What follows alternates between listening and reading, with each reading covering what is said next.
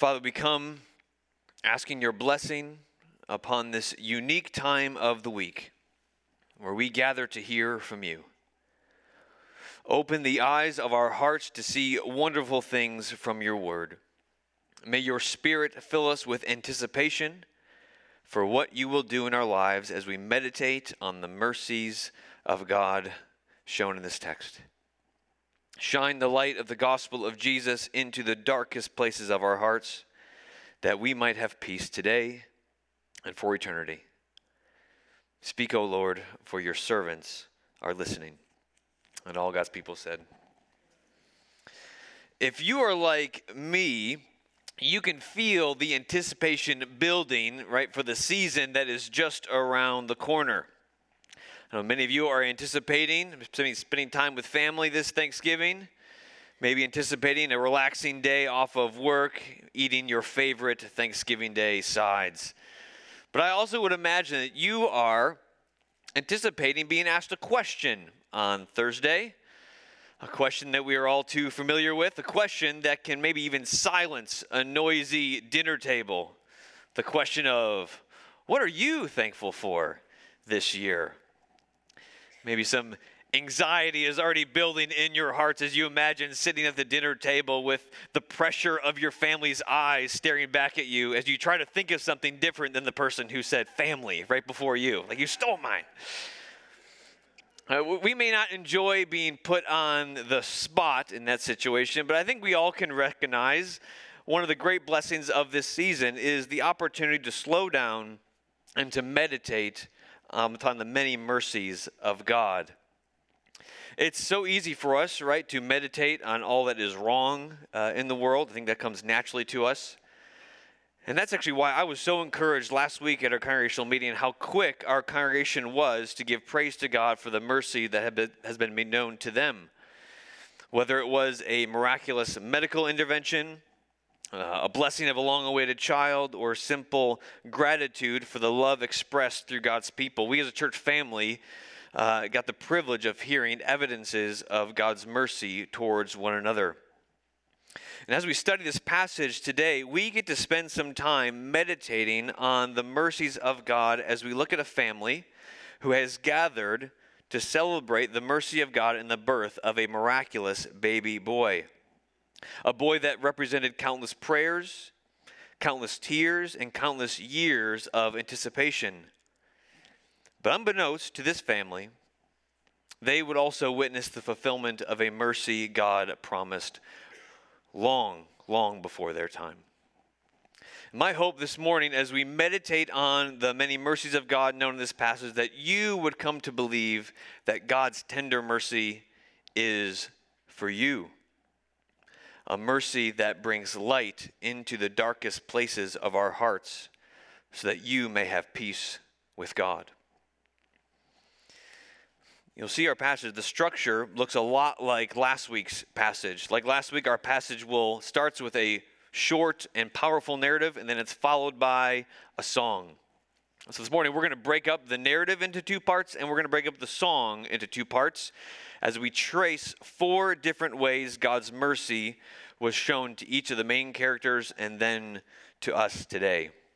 So, first, we'll see God's great mercy to Elizabeth. Second, we'll see God's transforming mercy to Zechariah. Third, we'll see God's promised mercy to Israel. And lastly, we'll see God's tender mercy to us. Let's start with God's great mercy to Elizabeth. Look at verses 57 and 58 with me again. Now the time came for Elizabeth to give birth, and she bore a son.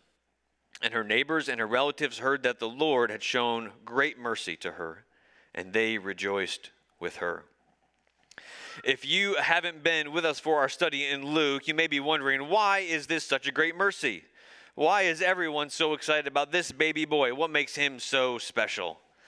We'll turn just maybe one page back in your Bibles to beginning of chapter 1 where we are first introduced to Elizabeth. Elizabeth and her husband uh, Zechariah were both from an esteemed priestly lineage.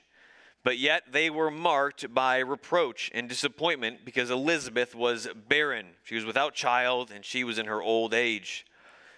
Now, it's important to remember that in those days, not having the ability to continue the family name was a great cultural shame. And to make the pain even greater, people in those days often made the common and unfortunate uh, assumption that if you're unable to bear children, that was a sign of God's displeasure with you.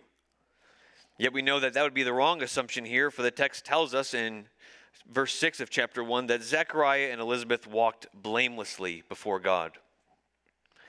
Nevertheless, God, in his perfect wisdom, chose not to bless them with children. Until one day, by God's providence, her husband, Zechariah, was chosen by Lot to go into the temple to burn incense. And as he enters the temple by himself, the angel Gabriel appears to Zechariah, bringing very good news news that God has heard their prayers. Isn't that good news? And that God would bring Elizabeth's womb to life, and she would bear a son. They were to call his name John, and the text says, Many will rejoice at his birth, for he will be great before the Lord. So not only will his son be a miracle because of their old age, but he will be a prophet, which Israel has not seen for 400 years, a prophet who will prepare the way for the Lord. Yet Zechariah's heart was slow to believe the words that the angel had said. And so God silenced Zechariah, making him both mute and deaf until all these things were fulfilled as we see the angel Gabriel say in verse 20. And sure enough, just as the uh, angel said, Elizabeth conceives, and Elizabeth praises the Lord for taking away her reproach. Now, fast forward nine months, and we see God's great mercy go public. Verse 57 Now the time came, or can be translated, the time was fulfilled for Elizabeth to give birth. Now, I think it's important that we acknowledge that it is no small thing, both today and no small thing back in the first century, for a woman to conceive a child, to carry a baby to full term, and then for a healthy mom to deliver a healthy baby. It is a mercy that we ought never to assume. The mercy of God is in the details if we have eyes to see it. Furthermore, this language of the time being fulfilled is not just a signal to us that Elizabeth is about to give birth, but the time had come for God's long anticipated promises to be made known. And we see Elizabeth gives birth to a son, and a celebration ensues with her family and friends, just as God has said. Now, I want us to make sure that we don't miss the power of this moment for Elizabeth. J- just think in her old age how many births Elizabeth would have celebrated with family and friends. Think about how many times she has participated in the joy of another while deeply longing for the same blessing to come to her. Right? It takes a true deep walk with the Lord to rejoice with those who receive a blessing from the Lord that you so desperately desire. And you've got to imagine, right, these relatives and neighbors knew of Elizabeth's longing for a child, and that even in the midst of her pain and reproach among the people, Elizabeth continued to serve and obey the Lord. And so they are eager to rejoice with her, recognizing God's great mercy. And as I think about Elizabeth, the Lord calls to mind many women in our church who attend baby shower after baby shower, who sign up for meal train after meal train, who teach our kids week after week. Women who choose to serve and rejoice with those who rejoice, even though the Lord, in His perfect wisdom, has withheld the same mercy from them. How can they do this? I think they do this because they know that God does not dispense his mercy in response to our good works. If he did, it would no longer be mercy. Right? Mercy by nature is undeserved. So when we recognize that God's mercy is a grace and is not given on merit, but only given in according to his perfect good pleasure, we can rejoice with those who rejoice even when it hurts.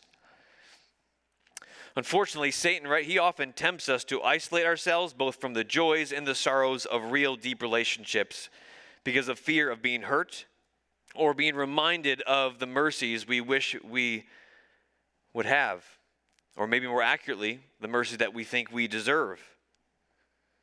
And when we isolate ourselves or try to connect our merit to God's mercy or assume our sin maybe disqualifies us from God's mercy, we miss out on experiencing the holy happiness and peace available to the people of God. I love this quote by J.C. Ryle in his commentary on this passage. He says, How much more happiness would be in this evil world if we in the church took joy in rejoicing with those whom the Lord has shown great mercy? Sympathy in one another's joys and sorrows costs little, and yet is a grace of most mighty power. Friends, I don't know uh, what hard providence maybe the Lord has brought to your life. You may be longing for children, longing for a spouse, longing to be free from pain. But, friend, you need to know that the Lord is not callous to your suffering. And He's not asking you to pretend that it doesn't hurt when another receives from God what you desire. But, friends, He's also calling you to resist the temptation to cut yourselves off from the mercy of God that is extended to you in Christ and in His body, the church. Might it be that as God shows mercy to others, He intends to use it to grow your understanding that God's love towards us is only measured at the cross, where His Son Jesus died in the place of sinners like you and me. And friends, when we look at life through the cross, we have the ability to see everything as a mercy of God, which gives us the ability to experience joy even when God shows a particular mercy to others. And my hope for us as a church is that no matter our circumstances, that we be a people who have eyes to see God's mercy and are ready to rejoice alongside the one to whom God's mercy comes. So we see the community rejoice alongside Elizabeth as they recognize the great mercy of God. But something Rather, someone, right, is missing in these first couple verses. The baby is born, but Zechariah's mouth is still shut. Know, poor Elizabeth. Zechariah must have been the absolute worst birth partner, right? Zechariah, go get some towels. He's got no idea what's happening. Now, I don't think it's wrong for us to assume that Zechariah may have expected that once the baby was born, the time of his silence may be fulfilled. Yet we see that God was not done with Zechariah. God wanted eight more days to prepare him to proclaim his mercy at the proper time. So let's look at God's transforming mercy to Zechariah in verse 59 to 66. God's transforming mercy to Zechariah. You'll notice in these verses, they are packed with tradition, traditions that may not be familiar to us in our day. First, we see that it was on the eighth day that they came to circumcise the child in accordance with Jewish law. Circumcision was not simply a ritual, but a sign of the covenant God made with Abraham and his offspring way back in Genesis 17. It was a sign of God's mercy and covenant love towards the Israelites that set them apart from all other people on the earth.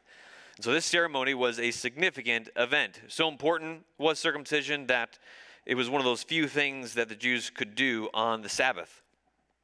Second, we see uh, it was a special day because the text infers that the people were expecting the baby boy to be named on this day. And we read that this crowd of family and friends were anticipating that he would surely receive a family name in line with tradition, especially considering the, the circumstances.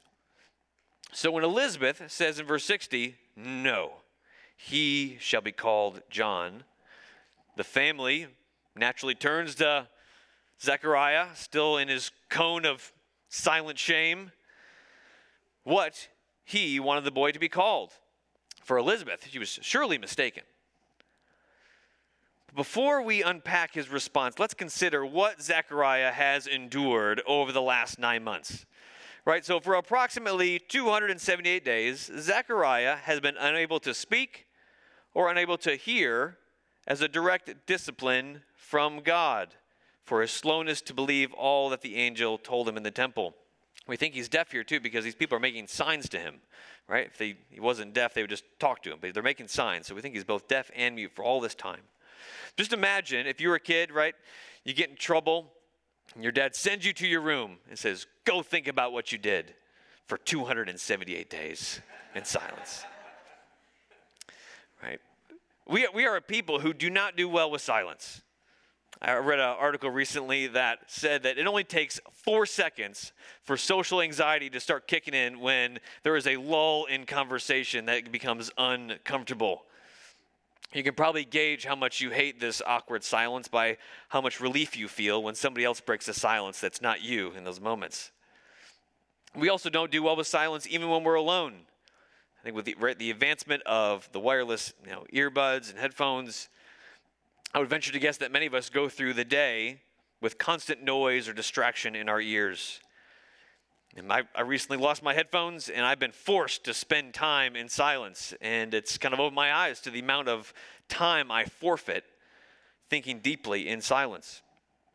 But for Zechariah, right, he, he didn't lose his headphones. For him, it was nine months of forced, complete silence. Nine months to think about what the angel had said. Nine months to think about what God was doing. Nine months to consider if God's word to him would come to pass, or would he have to remain in silence forever?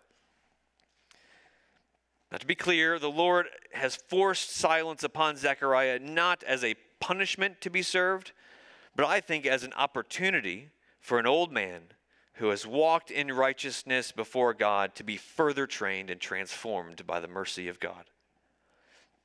The question is Has Zechariah spent nine months hating God's discipline or embracing God's discipline and being willing to be transformed by it?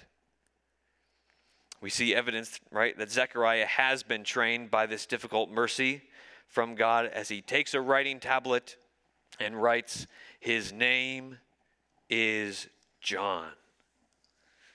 I think Zechariah's words clue us in and how his heart has been changed. He does not write, His name shall be called John, like Elizabeth, but rather his name is John. I think this shows that he believes that his name, this boy's name, has already been determined by God himself. Right, in these few written words, Zechariah makes clear to everyone that he is not the authority in this situation, as the crowd has assumed.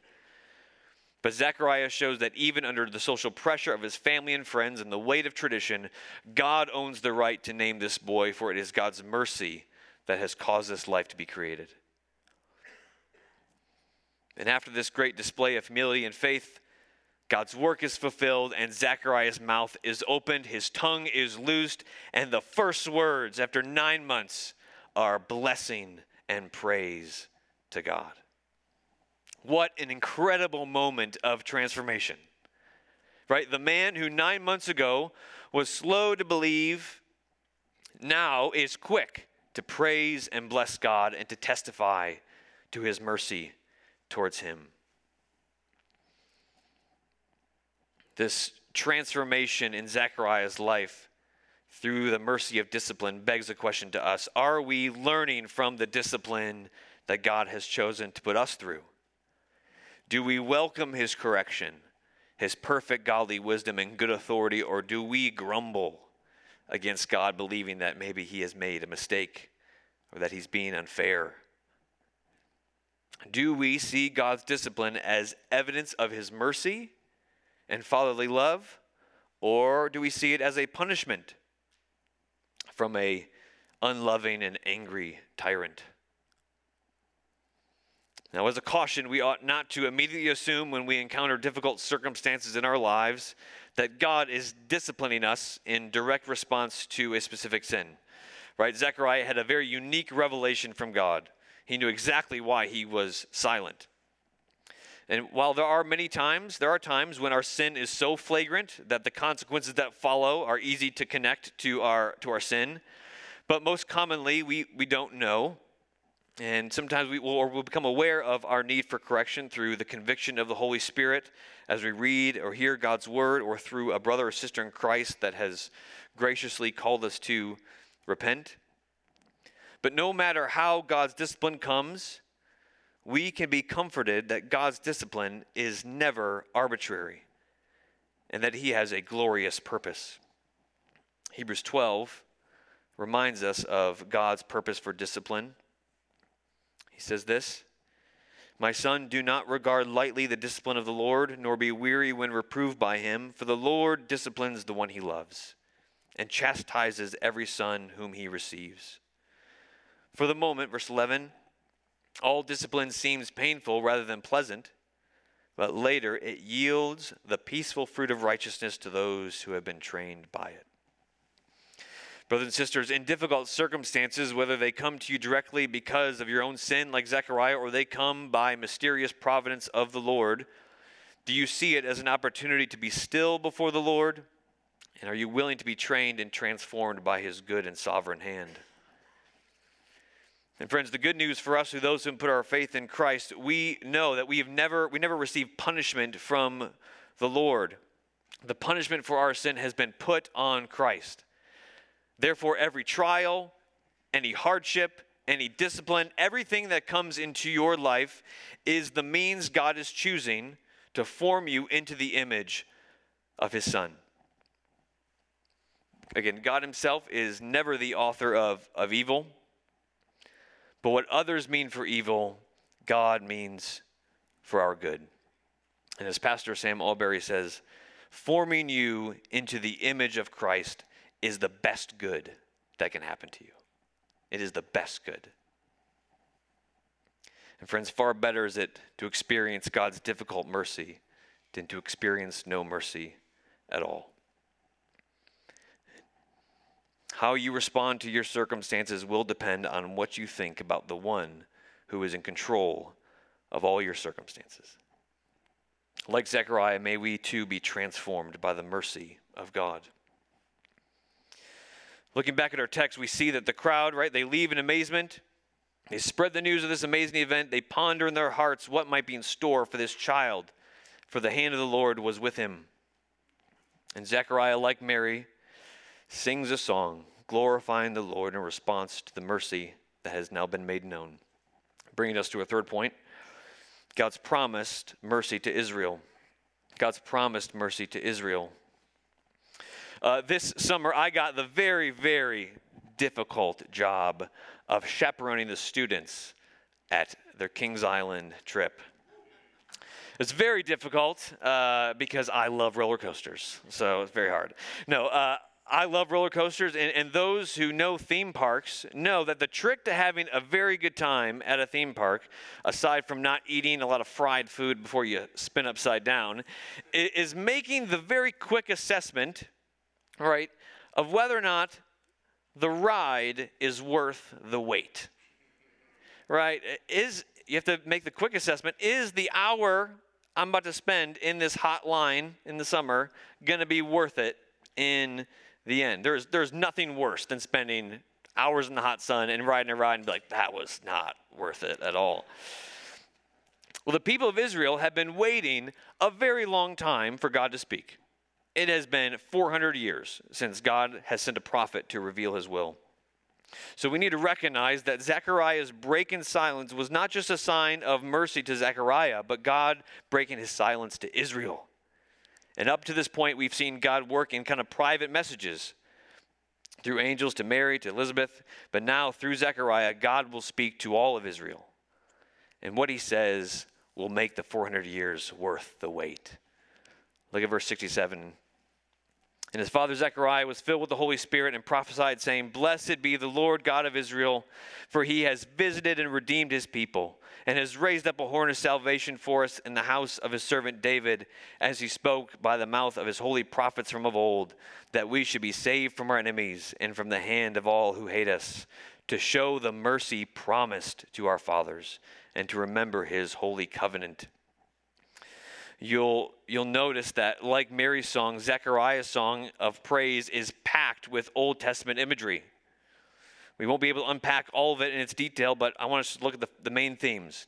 Verse 68, he uses the language of visitation and redemption. And these words echo back to the most significant event in Israel's history the Exodus the time when God's people were enslaved in Egypt for 400 years until one day God visits his people and raises up a prophet, Moses, to proclaim to the people that God has heard their prayers for deliverance. And with mighty acts of wonder, God rescues his people from slavery. And then in verse 69, what does he do? He evokes the name of David, reminding his hearers of God's promise that David's family line would come one who would sit on the throne forever a powerful king, more powerful than David, a king that would trample on the enemies of God's people and to them be a mighty savior. And then in verse 72 and 73, he references Abraham and the covenant of God made to him and his offspring, a promise that they would become a great nation and that through them all the families of the earth would be blessed. A, a promise that said that even if Israel, even if you abandon God who redeemed you, that God promised to show them mercy and bring them back into right relationship with Him. So, why is Zechariah recalling all of these events and promises? How in the world does this connect to the birth of John? Well, Zechariah, this is big. Zechariah, by inspiration of the Holy Spirit, is declaring that the salvation that God has brought about in Egypt, that the promise of the mighty King David from his line and the covenant promise to Abraham and to his offspring are now being fulfilled in the events that are taking place in his time. Zechariah is prophesying that the recent mercies shown to Elizabeth and to Mary are signaling a new and better Exodus, signaling a new and better David is here, and a new and better salvation is at hand. That God has been faithful to all his promises to Israel. Though John is the child born, Zechariah's song focuses on the person to whom John will point. The one promised long ago to Israel, who would save them from their enemies so that they may worship God in holiness and righteousness, just as their first father and mother did back in the Garden of Eden. And friends, I hope you recognize this Christmas season that we are not just celebrating a random act of God in history, but rather the fulfillment of history itself. Therefore, as we wait for the fulfillment of our time, we can trust that when Christ returns, it will be worth the wait for us as well. Zechariah waited nine months to speak. Israel waited 400 years for God to speak. And now God has spoken by his Spirit that salvation is at hand and it was worth the wait. Now, the big question is what kind of salvation has come? Is God going to set up his king? Is he going to gather his army to destroy Israel's Roman oppressors? No. Instead, God's promised salvation will not come by weapons of war, but through the forgiveness of sins. Look at verses 76 and 79 as we look at our last point, as we consider God's tender mercy to us. God's tender mercy to us.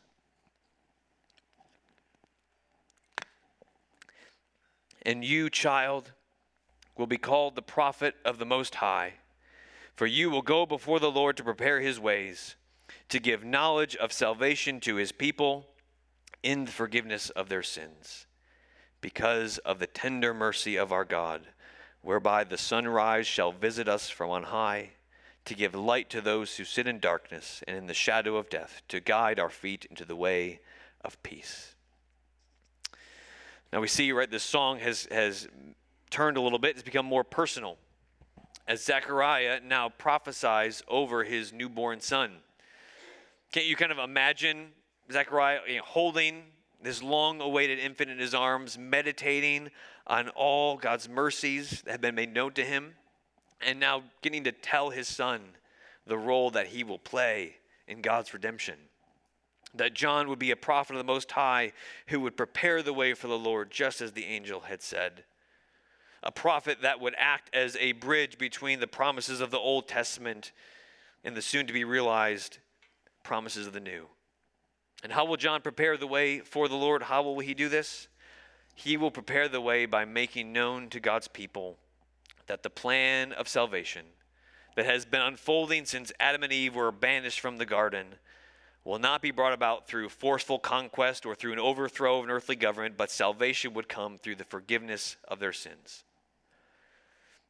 John is not the one who will forgive sins, but he will give knowledge to God's people of who can take away their sins. You see, the biggest problem for the Israelites was not the Romans. And our biggest problem today is not a government, it is not rising inflation. The biggest problem we have is our sin, because our sin separates us from a holy God. The big question that hangs over the whole Old Testament is how can an unholy people full of sin dwell with a holy God? How can God's people get back into the garden? A place without sin, a place where God's image bearers experience perfect peace with their Maker. And all throughout history, people have tried everything in their own power to reach up to God. They built towers to try to get to God. They made sacrifices to please God. They tried to obey God's word, yet nothing in their own power could solve the problem of sin. We could not reach up to heaven, and so heaven came down to us. Look back at verses 78 and 79. Because of the tender mercy of our God, whereby the sunrise shall visit us from on high to give light to those who sit in darkness and in the shadow of death, to guide our feet to the way of peace. The word sunrise or rising sun, right, which you may see translated as day spring, echoes back to the Old Testament again in a prophecy in Numbers 24 that says, A star shall rise in Jacob, a scepter shall rise out of Israel, who will crush the head of Israel's enemies. The new Exodus that God is bringing about is not going to be a parting of the Red Sea, but the parting of heaven.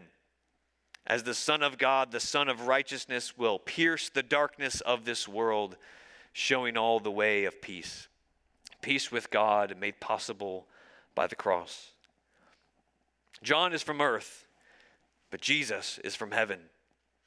Jesus is the sunrise come down from on high. Jesus is the promised mighty King of David. It's in Jesus we have a new and better redemption, for he saves us from the slavery to our sin, making atonement for us at the cross. And at the cross, Jesus makes a way for those who are in darkness, who are separated from God, to be made righteous by taking the punishment reserved for our sin. And friends, this is the only way to be made right with God. We will not be accepted by God through a list of sins we haven't done or a list of virtues that we pursue, but only because of the tender mercy of God that He so loved the world that He gave His one and only Son, that whoever believes in Him will not perish, but have everlasting life. Zechariah recognized the mercy of God in giving him a son. But Zechariah knew that this precious mercy to him pointed to a greater mercy that God would send his son into the world to save sinners like Zechariah and like you and me.